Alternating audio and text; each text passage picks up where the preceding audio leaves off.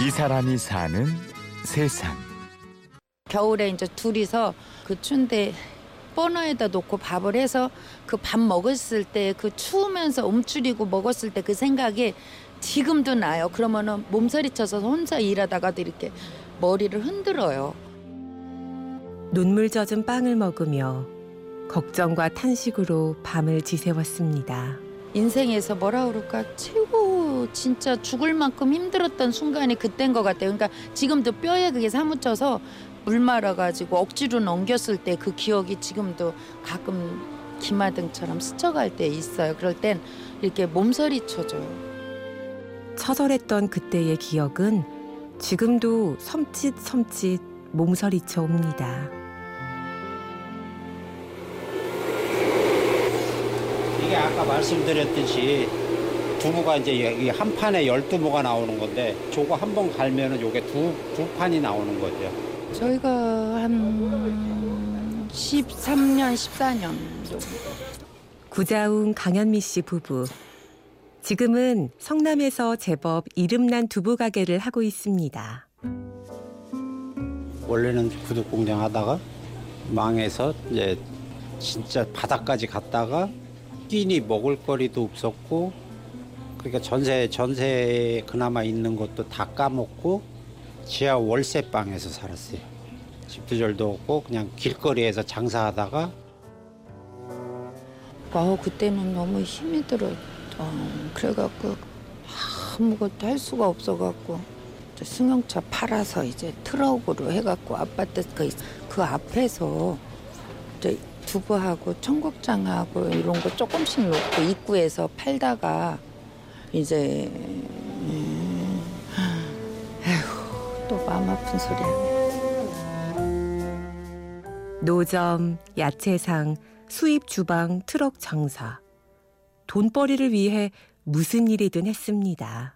일단은 처음 장사해가지고 노점 장사해가지고 창피한 것도 있었지만은 단속반 나오면은 또 쫓겨나야 되고 이제 그런 게 좀 어려웠죠. 그래갖고 카드로 계속 불러박치게 하고 빌려도 써보고 에이, 많이 힘들었어요. 그래갖고 세상은 야속하기만 했습니다. 아무리 발버둥 쳐도 형편은 그대로였습니다. 좀 먹고 살 돈을 벌만 하니까 거기 재개발한다고 그래갖고 나가라 그래갖고 하다못해 청약 부금까지 다 막 보험 애들 보험까지 다 해지해서 쓸 정도로 그렇게 바닥이었어요. 그때 당시는 포기하고 싶은 생각은 없었고 이제 앞만 보고 갔기 때문에 그래서 지금도 가끔 안에서 혼자 일을 하다 보면은 너무 고통스러웠었기 때문에 그 생각이 순간순간 나요. 불운과 각박함에 숨이 막혔지만 포기하지는 않았습니다.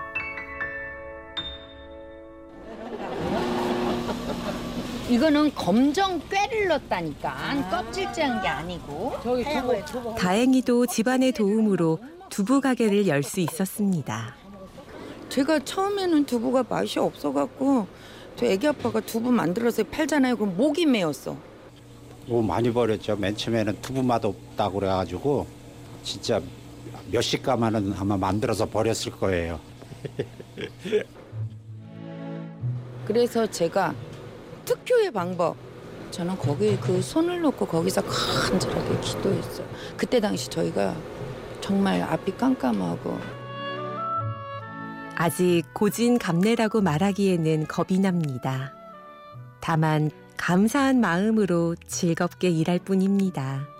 정말 첫째는 애들 내가 애들한테 가난을 물려줄 순 없잖아요. 남들처럼 금수저로 아이들을 키우지는 못할 망정 그 뒷받침이 어느 정도 돼주려고 그냥 하루하루 버팀으로 살아가고 있어요. 그리고 즐겁잖아요. 내가 노력을 하면 열심히 일하면 돈이 생기니까 즐겁잖아요. 사실은 속으로는 다 진짜 안 좋아요. 전에는 수면 유도제를 먹어갖고 제가 잠을 못 잤어요. 그거 먹으면은 집에 가면은 저도 괴로워서 잠을 못 자. 또 눈물 날라고 난 그래서 인터뷰 안 하고 싶어. 생각만 해도 가슴 저리는 그 험난했던 길. 그래도 부부는 늘 서로를 생각하며 손을 맞잡고 희망을 얘기합니다.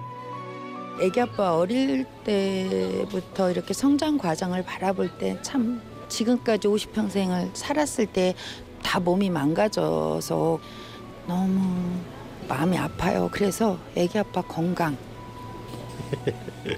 아이 그거는 누구나 다 이 나이 때 되면은 다 아픈 거니까 별거 아니에요. 그냥 건강 관리 잘하면 돼요. 건강 관리 잘하고 두부 잘 먹고 그러면 돼. 우리 가족들 네 식구 그냥 우리 우리 식구들 행복하고 진짜 건강하고 그렇게 살았으면 좋겠어요.